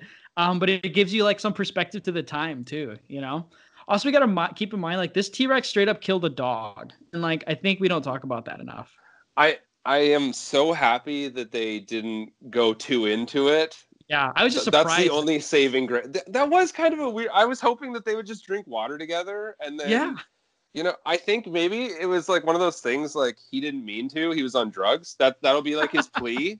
Do you know what I mean? Like Yeah. when they try the T Rex later, it's like, dude, I didn't mean to eat that dog. Yeah, it's such a weird part where he's like trying to wake up his parents and tell them there's a T Rex. Because if I said that to my parents, I probably would have got beat. yeah, my parents would not get up and be, you know, talking about like, oh, it's the nightlight. Turn off the nightlight. They just be like, we're gonna whoop the shit out of you together. no, my parents are beautiful people. They wouldn't beat me. I shouldn't be making that as a joke. but I, I just know my most parents would not be happy to hear their kids saying that. But again, they started arguing, and I was like, I feel at home at this point now, though. you're you're acclimated to the broken the broken dynamic household here. Oh God. Uh, anyway. Also, I love that this movie's ending point is basically fuck lawyers. Like that is that is what you get out of this this movie. Yeah, we didn't even talk about it. They show the kids from the first movie and they're back and they're all happy to see Dr. Ian Malcolm, but they're not pumped to see their uncle at all. And I'm like, yeah, nobody is ever pumped to see their uncle. Yeah. Oh, it's our lawyer uncle. Yay. I you Yeah. know, that is kind of a bummer that they didn't get any other part in this movie, but it also kind of brings it back to the idea of like makes it that Jurassic Park is supposed to be kind of inherently scary. You're not supposed to be like, wow, I survived once, let's do a double on it. You Yeah. know, it, it's very much like, no, one and done. yeah, they like they survived, they moved on, you know, because I definitely feel like that first movie is about them and Laura Dern and Sam Neill being like like like like kind of like surrogate parents for them, and Sam Neill come stop being this rough, gruff, gruffy guy. Yeah, like- he, he totally grows as a character. It's Yeah. and that's like a fun part of the underlying theme of that movie. Yeah, so it's like you know we we we did all that. So let's see what Ian Malcolm does, and of course Ian Malcolm has to amp it up with the violence and and the just the craziness of the movie, which I I wouldn't have it I think any other way with Jeff Goldblum's character. It's like, yeah, what is what do you want your daughter to do? Like as your big thing. It's like, oh, she's really good at gymnastics, which will turn into a karate montage. I was thinking like that's an insane sequence of events of just her acrobatic twirls to kill a velociraptor. That was pretty sweet. I did I did appreciate that a lot. Also, one part of this movie that we never spend enough time in is I just loved the fact that they were in the old part of this thing. I don't know. There's something interesting about like, oh, I want to, I want to see what else they got in this place. Yeah, they do straight up like when they're trying to leave the island, they straight up go back to the old parts of the first movie. Yeah, that's a good point. No, no, Jeez. diff- yeah, yeah, different, different, different, but it, but like that looks like it though. Yeah, yeah, yeah. It's all like the same. It's an idea of like basically when like 92 happened, they cleared everything out. So it looks the same as like what it would have because they just let it go. I don't know. Uh-huh. It's just, it's super interesting that whole idea of like, oh, it's this, this second island and it, it's just been left to do what it wants. Uh-huh. So you have all this shit just falling into decay. I don't know. It's very interesting just to see that. Like they're hiding in, in vehicles that are like unlocked and. Oh yeah, yeah. I, I I just it just felt like um, and it just felt like a kind of like a nostalgic trip of like reminding you like this is all like was a big plan because they talk about it like this was like the fail the failures of the first movie's park and how to improve on it. It kind of Mhm. shows like the remnants of that and like how Mhm. much more calm it is. It would have been, I guess, if they just didn't build it at all. I like that kind of part of it. So, so are, do you like? Are you happy that you watched the sequel? Because I mean, you said you liked it more than the first one. So, like, yeah it was an feel? all around the the the homework for this was all around very very rewarding like i was like i put off for i was like uh, i'm not gonna watch jurassic park for a while now but then it's Right. like you wanted to do the sequel and then uh, mitch and daniel were like rewatch that first one and it just kind of was like accumulation of like okay i just need to do this and then i did and i was like you know what? Like, yeah, I was too hard in that first movie, and I have a lot of things I enjoy on it. And then watching the sequel, it was just like, this is a little bit more my speed. You know, it's Right. like it's kind of like a horror movie that like like borrows from the first movie and then also borrowing from other movies to make it its own thing and has actors I really like in it as well. Not to say I don't like Laura Dern and Sam Neill at all either, and the fat guy from Seinfeld, but um, uh, I, I absolutely love Jeff Goldblum, and I'm a, I have a soft spot for Julianne Moore. Vince Vaughn, like '90s Vince Vaughn is weird. It's like he, I, he's kind of a sweetheart, you know. Like I like it. he he's like the the dude next door that just never got any love. Really, like, Yeah, and he's kind of like a hard ass. Like he's a skinny, really sweet hard ass because he like he'll like stand up for you know his cause and stuff like that. I don't know. I just it was like I don't think this movie. I feel like it just like if Spielberg did not do this movie, I would not have been like champion this movie as much now. I feel like you know it just has that that Spielberg flair to it that every movie he does has. You know. it just has these these characters that no matter what they're in, they can be somewhat likable and somewhat believable in whatever they're doing. Which is, I think, a thing that's that it gets lost a little bit in a lot of action movies. Yeah, and it kind of has that that trope of horror movies where it'll have a, a level of over the topness, but like Mhm. It's still like is like it works and it's like fun, you know? That's this movie has that. Like it's a little over the top that a dinosaur will kill everyone on a boat and the boat will ram into the dock and terrorize the city. Like Oh yeah, but what that was your what was your thought of that? I didn't know what to expect at first. Like I was like, is the dinosaur straight up just coming towards them or like what? But like when it was hiding and everything, and you see like the limbs everywhere, it was like Right. kind of dark Spielberg, like kind of dark. Yeah, actually, there's there's a whole thing about how they were supposed to film a bunch of other stuff and they never got around to. Like the explanation is that it wasn't that the T Rex ate everyone and then went down there and got stuck. It was that Velociraptors came and ate everyone as they were leaving and then hopped back off the boat. Oh shoot. Yeah, that that was supposed to be, you know, and that's kind of a fun thing is that they don't ever explain why those people are dead on the boat. But Uh-huh. you, at that point, you don't care because you're like, holy shit, the T Rex is fucking around in San Francisco. I genuinely thought like the T Rex was like picking them off and then just wanted to bull back on the deck. Because he's, he's just like really full and like "Oh, I'm just gonna go down here. Honestly, that's what I thought, but I thought it was kind of aw- like really awkward, like for like a movie like Jurassic Park 2 to have Right. like limbs like showing. I was like, was this like left off the set of Saving Private Ryan or something? Because it's like there's arms and there's limbs here, and it's like, oh, this is kind of dark, but like I mess with it, you know? I just I think it's hilarious that it was this idea that these people died doing the most mundane thing. Like this this guy's dying thing was that he was gonna hold on to this little device that opens a giant door. He's just like, I, you know what? Like I'm going down with this thing. Honestly, yeah. And you know what? I kind of like in this movie that in InGen, the company. Has such a presence. It feels like Omnicorp from like the RoboCop movies. Yeah, Like, they're like Skynet. Like, yeah, they're like, they're dicks. that. Yeah, I mess with it. I think it's all. I love when movies have like this corporation that's bad. You know, I don't know if that's the Marxist in me or something, but like I just like it. You know. Yeah, and I, I think those are all traits of what make like you know ideas of, of stronger films are you kind of go back to those root ideas and that's one of them and I, I think they do a great job of being like hey fuck this company like yeah I, I don't know and I, I think another part like we were talking about the spielberg like little bit of spielberg magic that's in his movies. I think sometimes Mhm. i forget just how and it sounds dumb because he's one of the best of all time but like you kind of i sometimes forget a little bit about like how amazing spielberg is in his movies because it's kind of like a james cameron thing for me. Like i know how amazing james cameron is in his movies but sometimes i forget just how good he is and i kind of like write him off because i think about and how easily it rolls out. Yeah, you know.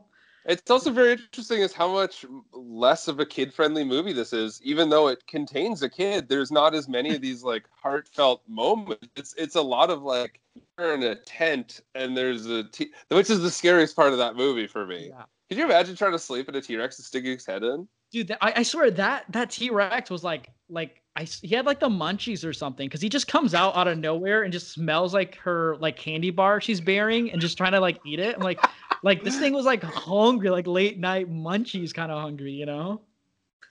That's what I so kept he, he didn't come he didn't come for the shirt with the blood at all. He literally was just like, "Y'all eating a Mars bar in here?"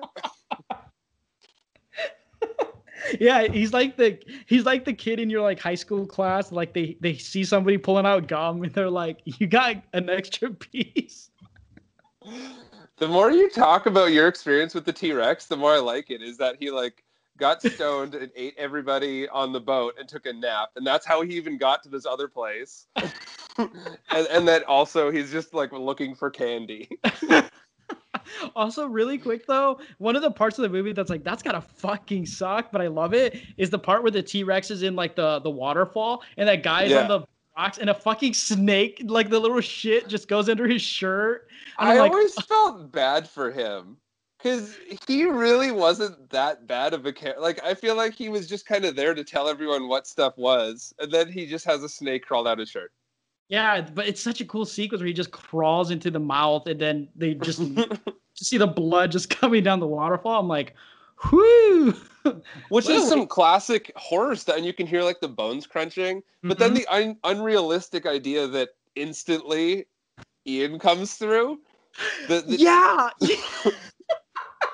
I was like, did the T Rex just bounce after that? And, and then he, he very he very quietly left after eating one guy, one smelly hippie guy. all I know is like, fuck that little red and black snake. Like, if I ever see anything like that in my life, like, I, I have a grudge. It's on site from now on. like, I'm gonna body that snake. Like, I swear. it straight up just slit, like slithers right into his shirt. I'm like, oh shit, what a time. What? I never even thought about the fact that that's totally just a double kill right there, and I didn't even think about that. Like, I, like I thought maybe the snake would like escape somehow. oh, oh shit. Rest in peace. Rest, yeah, rest in peace to the snake. I didn't even think about that. Dude, that's a reptile reptile action right there. Yeah. Uh, I love the ending though, real quick. I, I just I really like the peaceful ending of Dr. Hammond narrating like how he wants no interference of these animals and they want him to he wants them to live. And it just shows Mhm. them all bullying and the T-Rex is like beefing and then like all the other animals just like minding their own like shit. Like I kind of like that peacefulness, you know. that was that was their like their total money shot right there. They're like everything has to be in this. Everyone's enjoying each other's company for a second. they are totally bullying though. They're just like you stay on that side of the river, we'll stay. It was you know they were having Yeah. like a it was like a neighborhood barbecue. Yeah, it's like like in Chicago, there are like uh there are neighborhood barbecues where like you seal Mm. off the streets and like everyone comes out. It's what it feels like. It's like the T Rex are like, yo, we're gonna be chill for a little bit. We're not even that hungry. yeah.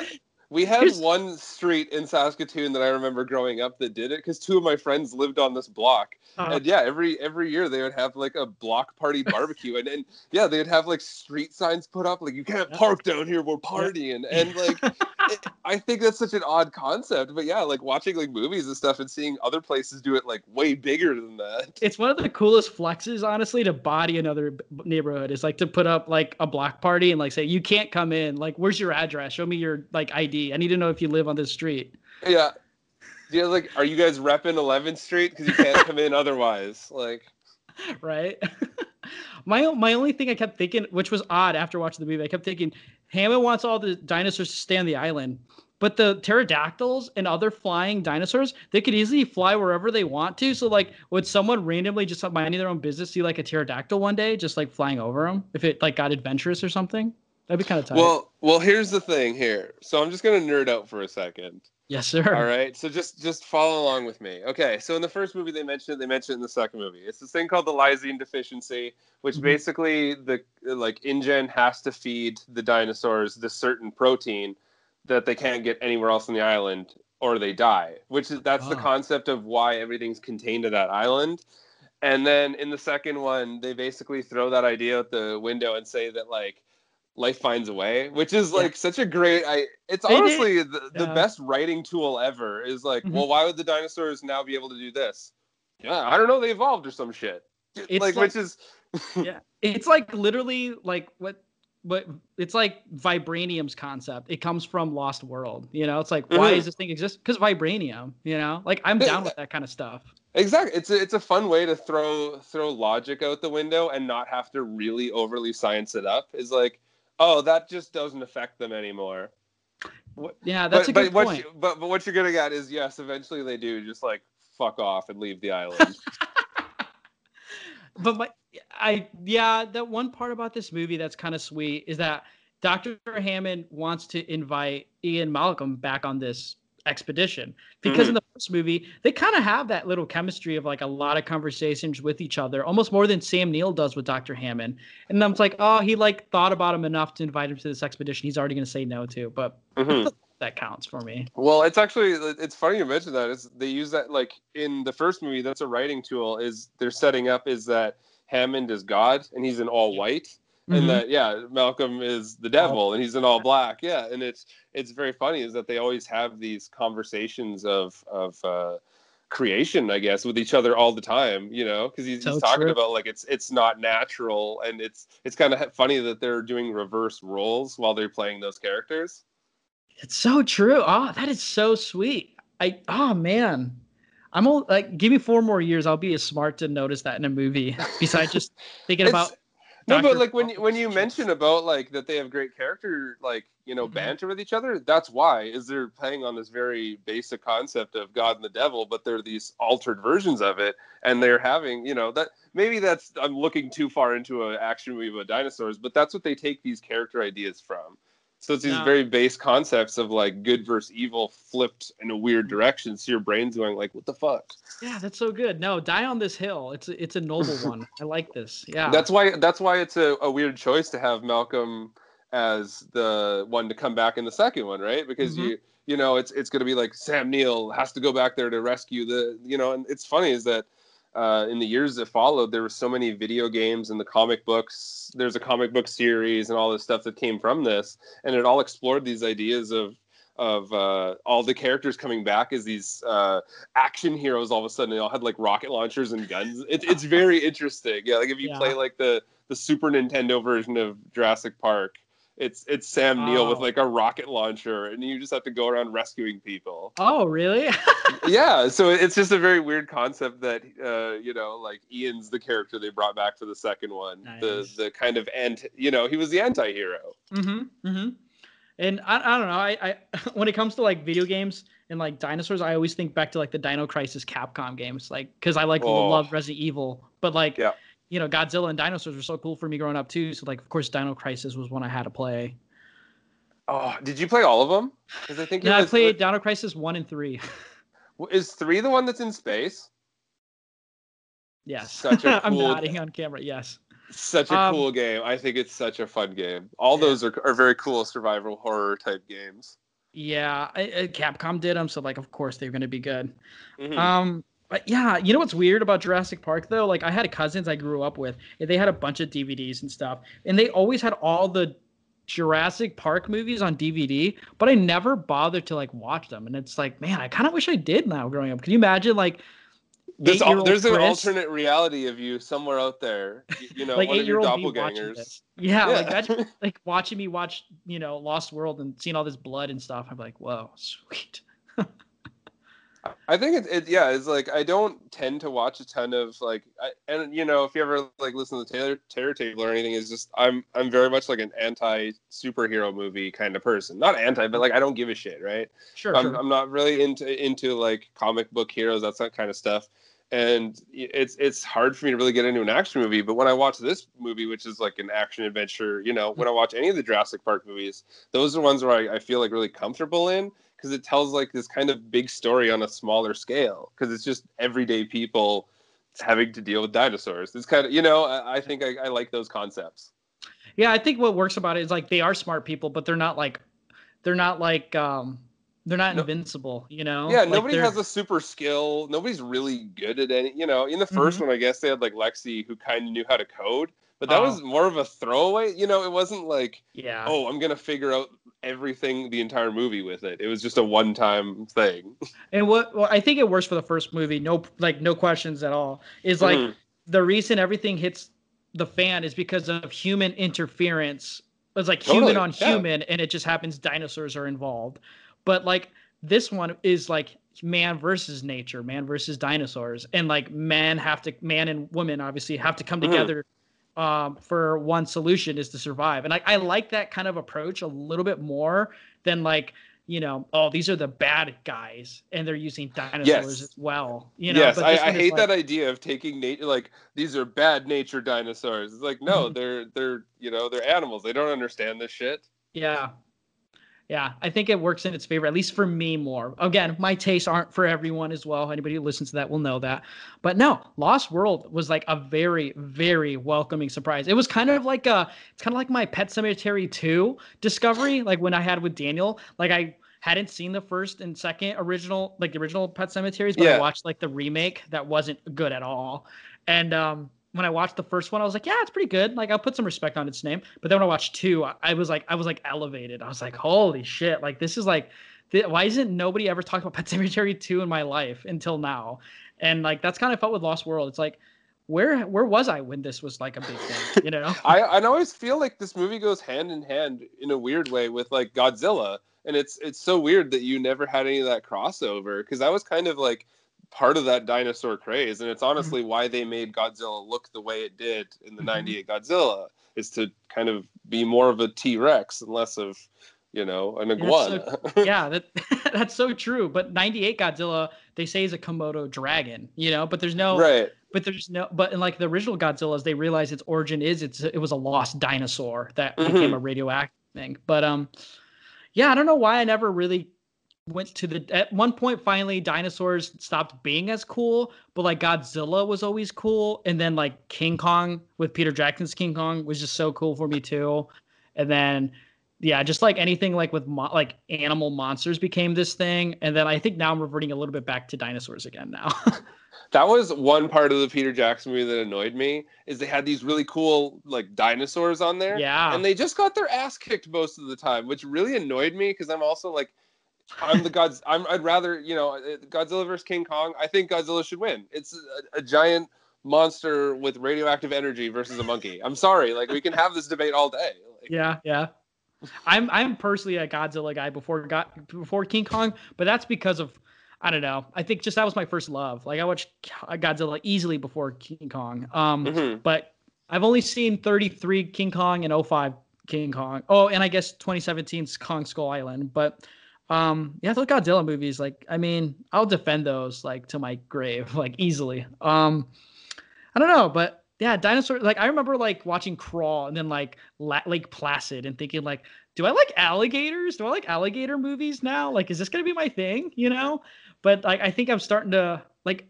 I- have to credit like King Kong and Godzilla for like my love Right. for like these animal horror movies almost now. You know. Oh, dude, and that's and that's I think a lot of what uh, Mitch and myself take, like Mitch Mm-hmm. from the Terror Table, is we love we always call these like nature run amok movies. We love them so much because that's the basic concept. Is all the stuff like take the same idea from Jurassic Park or any of those movies where it's just oh fuck we're stuck and we have to survive. It's it's such a fun and simple concept that you can go back to that well all the time. So true. And I think that was part of my problem. And I think I had this problem, like, yeah, with Robocop. You see, I, I like I love the Terminator movies. Like even Rise of the Machine, I actually kind of like. I watched it a lot growing up because I had the DVD. I did too because it was the closest one to that came out. So I was like, oh, the one I can see. Yeah, yeah. And uh you know, it's like when I think of RoboCop because I didn't watch it until finally this past year for the first time. I always in my mind thought RoboCop was just a cheap ripoff of like Right. Terminator, you know. And now I've like I was an idiot then because I loved the RoboCop. And now you realize like it but I has so always much thought character. Like, right seriously and i always think i think now that i'm thinking about it i always thought jurassic park was maybe like too clean of like what you say these nature run amok type of movies with dinosaurs Right. like it's spielberg they're blo- they're they're big big blo- summer blockbuster movies they're not going to be like like lake placid or like crawl or something so when i get to it and i have kids i'll watch it with them Right. maybe. but but now i'm like some yeah yeah at least these first two like they're kind of badass now I think I think you'll find three. I hope you do watch three. It has Uh-huh. the weird. It's it's an odd movie and it has such weird charm and there's there's like weird theories about this movie like online still to this day. That's awesome. Because there's a there's a weird dream sequence in it. And anyway but like it's just it's so interesting that you know that you miss a lot of that but it is it, i hope that you do go check it out Yeah, I think it, ah, man, or maybe it was just because Jurassic Park's just so cool. It's just like, oh, it'd be really cool if I just was like, I didn't Right. watch them. Maybe, maybe I don't know. Like I'm a mental block I put on myself. I don't know. I, I think that's what makes them like really fun is they are super accessible, but they have so many of those elements of like, holy shit, that actually, you know, that's kind of scary, or like, oh, Mhm. you know, there's some blood and some guts. They, you know, it's not afraid to go there, but to also be a fairly mainstream film altogether. Yeah, one hundred percent. And yeah, I definitely shit on Jurassic Park one a little too hard at times. I kind of take that back now because like, again, I didn't realize the situation I was in when I was watching that first one.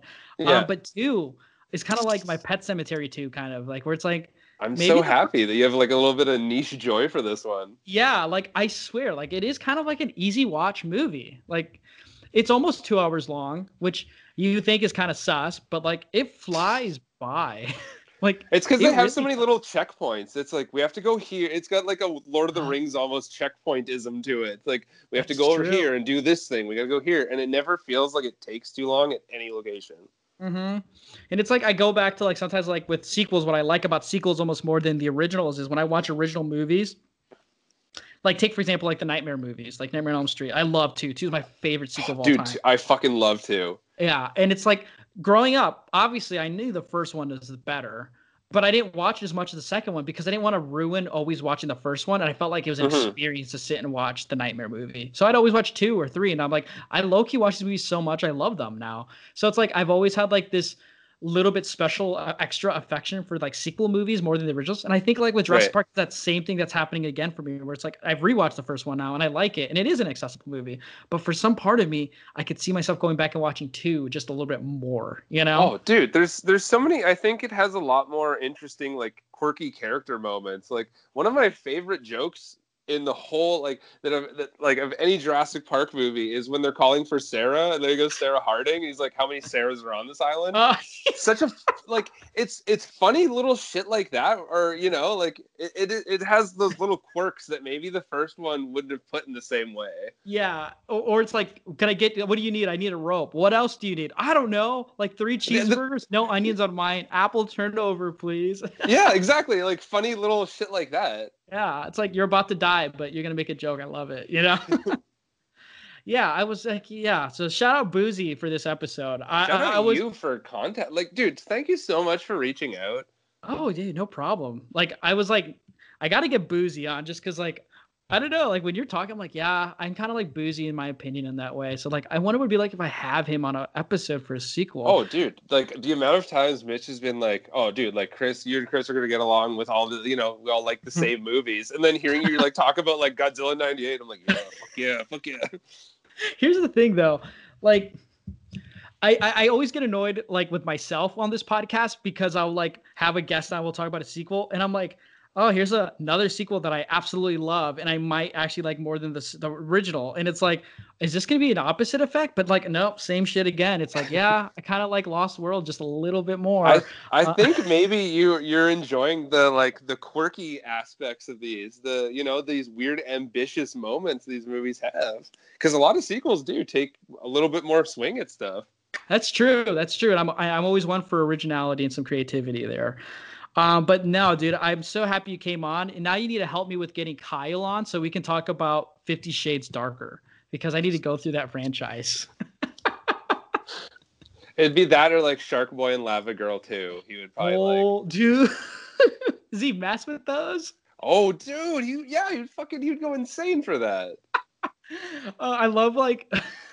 I love the banter between I don't know it's a special type of banter between Kyle and um and uh, Mitch like well Kyle will be like I finally like I, I don't know if he's younger than all of you or not but I feel like He- he's like he's like two years younger than us. Okay, it shows because he'll be like, I just came to this party late. I know. And like Mitch is like, oh, dude, like where have you been on that and stuff like that. And Mitch, and then like Kyle will say something, and then you'll be quiet the whole time, but then you'll just start by saying, What a weird hill for you to die on, or something. it's just like you. I'm like, I'd be like Mitch in that situation. I'm like, what the hell?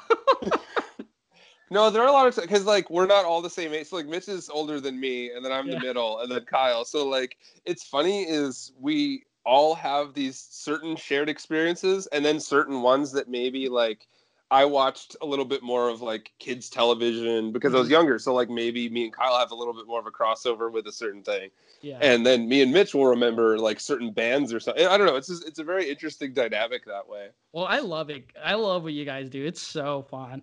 Like, I don't know, like Daniel with Cobwebs, like that was my most listened to. I love listening to Daniel talk because he knows. Shout out shit. Daniel. Yeah, Oh, shout out man. Daniel. Yeah, I What a lived with guy. that guy, believe it or not, for like two years. Um, And you So I didn't like- kill him. I didn't kill him. No, but like like all the things he talked to me about, like before we even thought about ever doing podcasting, like it's so Yeah. nice to hear other people like enjoy what he says and like you know Mhm. their engagement with it. Cause like I I remember thinking, oh, I'm too lucky to know a guy that knows this stuff he's telling me. So I'm glad that works out. But with you guys, it's like it kind of reminds me of like how I was in like back home with my buddies like they would drag me to like the theaters and like see movies and then we would go to like steak and shake and eat like a seven by seven which is seven patties with seven pieces of cheese. And if you could eat it within an hour I've never heard of that's wild. yeah it is wild. That's why we're fat here in the states. But but we would go we would talk about these movies we saw in theaters and like it kind of like listen to table it's kind of like oh that would be like how it was if my friends were like liking better movies than what they took me to go see It's like we're doing that, but we're talking about some weird artsy film at the same time.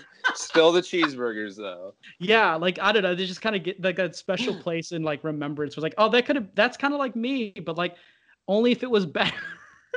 Because like I wouldn't trust you guys and take me to go see a Kevin Hart comedy movie um, in theaters like my friends did growing up, which I absolutely hate. but oh well. Okay, wait. Can I ask? Because I'm sure you've talked about a bunch of them, but like, what's what's a memory of you and Daniel from living together? That you, like, what's what's a real good time you guys had that like maybe people haven't heard of? Because I feel Um, like there's good stories there. there are like a lot of inappropriate great stories and there's just Mhm. like good stories but there were like times so like when daniel and i went to college together we didn't know each other but we all start because we lived in a townhouse with a bunch of other exchange student like transfer students and um, Right. So we lived in a townhouse with five other people and daniel was like the only one who liked movies so like thank god for that off the bat but i didn't know that we were first texting so when we first used to text i stalked him on facebook and i was like oh this guy is like old i'm gonna roast the shit out of him um we were in the same fraternity that was always a good time i'm trying to think of Wait, like wait. What's the name of your? What was the name of your guys? Do you guys look have like a cool? uh We were- or something. Oh well, we were part of Phi Delta Theta, and um, it used to be Theta. Phi Delta Theta. Yeah, dude, I was like, my nickname was Fratty Daddy there, but like we were like the nerd fraternity of the block, which was even hilarious. This just sounds like undergrads. Like all I'm getting is like undergrads vibes. it was like a bunch of like good kids doing their homework and like trying to act cool by saying like they talked to a girl on campus And then Daniel would be like, "That's great, guys," you know, like because he was a little bit older than them and Right. like he'd be smart about things. But then there would be me, like who was like his sidekick, and I would be like the "f you guys," like get out there and get drunk and like talk to some girls for crying out loud. Like, does that thing even work? You know, I was like so t- like I was like the most You're the hype man. yeah, I was like the most non-toxic, toxic guy in that group. Cause like I respected women and everything, but like I would like be like, can you guys like try and like get You guys need to go out there and consensually get laid.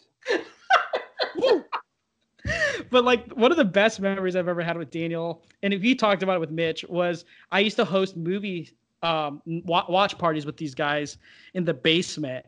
And Daniel would always, I'd always have Daniel help me curate. And we watched, we put on Cabin Fever from Eli Roth. And everyone shit on it. But like Daniel and I were the only ones who were like, maybe you guys aren't smart enough for this movie from Eli Right. Roth. So that was always a fun time. Is like we we put that on. We also put on we put on um Reanimator. and there was girls watching Reanimator. So it's Yeah. like that scene with the headless guy going down on the naked I got so nervous. I'm like, am I about to get canceled on campus for this? I I love having those moments with people where like you and one other person are in this like room full of people can watch these certain like obscure movies and you two can be the only ones that enjoy it and everyone else just hates it. I've had a lot of moments where like that and then that's where you realize like especially like pre-podcast days is like oh thank god I have people to talk to now because before it would be like you know you put on like let, let's say even something that, that's kind of mid-rate like like a, like a Children of Men where it's you Oh, know it's yeah. you know, fantastic film, but it, Yeah, it's not, you know, super, you know, uh, it's not like a super horror film or anything. It's just this, this kind of fun, thoughtful movie, and people just hate it because there's not action the whole way through, and you have to Yeah. realize, like, holy shit, I guess some people just don't like certain kinds of film, like, if you if you guys if you boys at the table ever got to hang out with Daniel like like face to face like person to person, if there's like alcohol involved after COVID, dude, like Mhm. Daniel and I will just get drunk and just gush about movies. like one like when he got Night Beast for Christmas, like Hell he ordered yeah. it. He ordered it from Vinegar Syndrome. Like he was like, "Hey Chris, look at this," and I was like, "It's like like midnight or something." And I was like, "Is that what is that?" He's like, "It's a Vinegar Syndrome movie I just got. I kind of want to put on right now because it's Night Beast." And I'm a fucking Night Beast. Funniest shit you've ever said. yeah, shout out Daniel real quick. He's doing great stuff there, and I love how you guys had him on for that Dracula episode. Sweet dude stuff. that was that was such a fun episode and and series honestly going through and like checking out these old films but just having someone who is like so knowledgeable like daniel on there to talk about it was awesome hmm I really love that episode. I don't know. I think it's like almost. I mean, you guys are bigger than like anybody else I know, so it's like I'm sure you guys get that all the time. But like, at least in my eyes, I always think. oh my people- goodness no People are like Chris and Chris and Daniel. You know, it's like it's like you. They're like we're like the Coen brothers or something. Like we're just so tight. But I'm like the three amigos on the terror table is like one of the equal delights. I like podcasts with co-hosts that know each other personally and like do shit together. You know, there's something special about that. So that's why I think you know really there's just it's there's higher stakes when we shit talk each other. But I, I appreciate that so much. And it's like I, I never feel like we're like a big podcast at all. It's just like we just love getting to talk to other people because we Mhm. do feel it's like it's it, we've been doing it for so long that it's basically just kind of a part of your life and you don't even think about it. You know what i mean? Because like Mhm. we, we it's just like oh yes this uh, the podcast yes Ah, well, I just love what you guys are doing. Daniel's actually turned me on to them, and once I heard the first episode and the jokes that were cracked, I'm like, oh, yeah, this is gonna be like the podcast for me. Well, thank you so much yeah, and so I love being on here. And I've I've loved I've been checking out some of your episodes, and I love this show. It is so much Oh. fun, and I love that you're giving.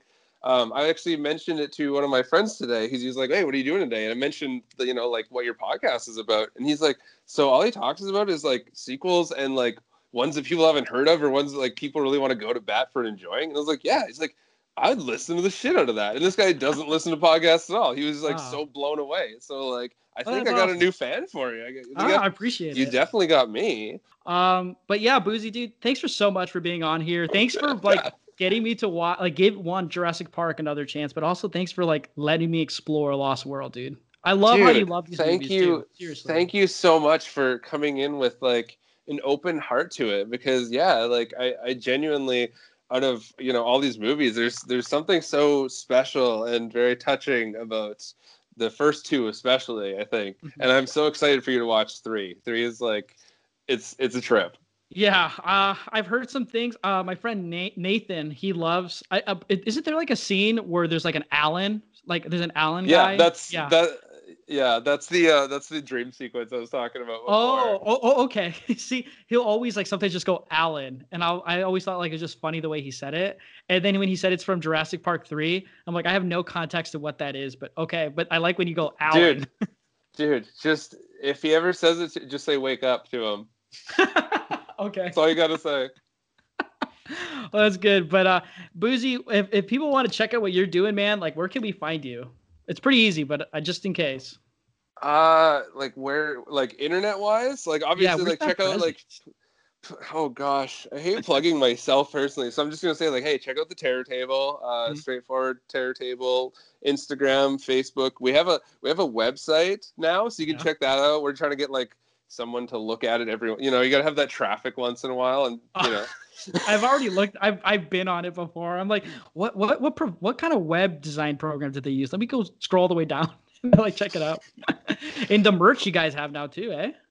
Yes, guys. Uh, that's like that's like a brand new thing. So yeah, we're still taking orders for that. If anybody wants merch, we got a sick design by our buddy Jambi. Uh, his Instagram Jambi underscore lives. I believe that is. Um, uh, my Instagram is. I think you mentioned it before. So it's Night of Living Deadlift. Uh, there's underscores between each of those words. I'm not going to do the whole thing. It's annoying.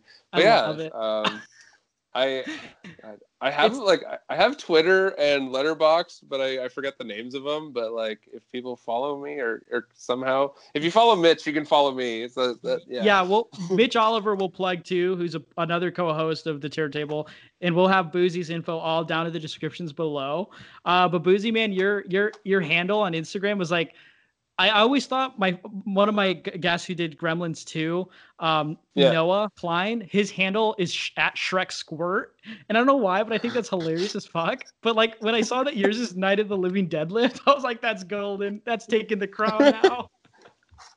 yeah. I just I wanted to be like, hey, I love horror movies, and I'm an idiot and like to lift weights once in a while. So let's throw those two things together. Maybe you're just built different, guy. I don't know. But I, I, I guess so. It's whatever. It's, it's whatever's in the water down here. yeah, seriously, I don't know what the water is like up there, but we need it down here. Um, but uh, but Boozy, thank you so much for hopping on, and for those listening, I hope you enjoyed this episode. Uh, I had a lot of fun. If you want to have Boozy back on, make sure you like this podcast, share it with your friends. We're on Spotify, iTunes, um, Google Podcast, low key. I mess with, so we're on there. Oh, Um, you can follow us on Twitter. Yeah, you can follow us on Twitter at Inside Sequel.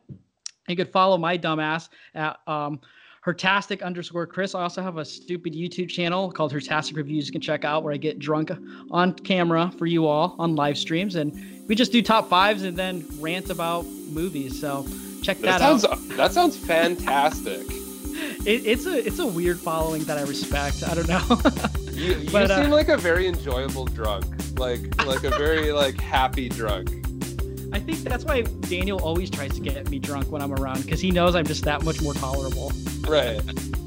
but but thank you all for listening. Um, don't forget to uh, like, comment, and subscribe to the podcast and the channel. Show that love. Um, and remember, if you're not watching the Jurassic Park movies, do you really care about cinema? If you don't watch Jurassic Park one and two, you can go fuck yourself. But thank you all for listening, and we'll see you next time.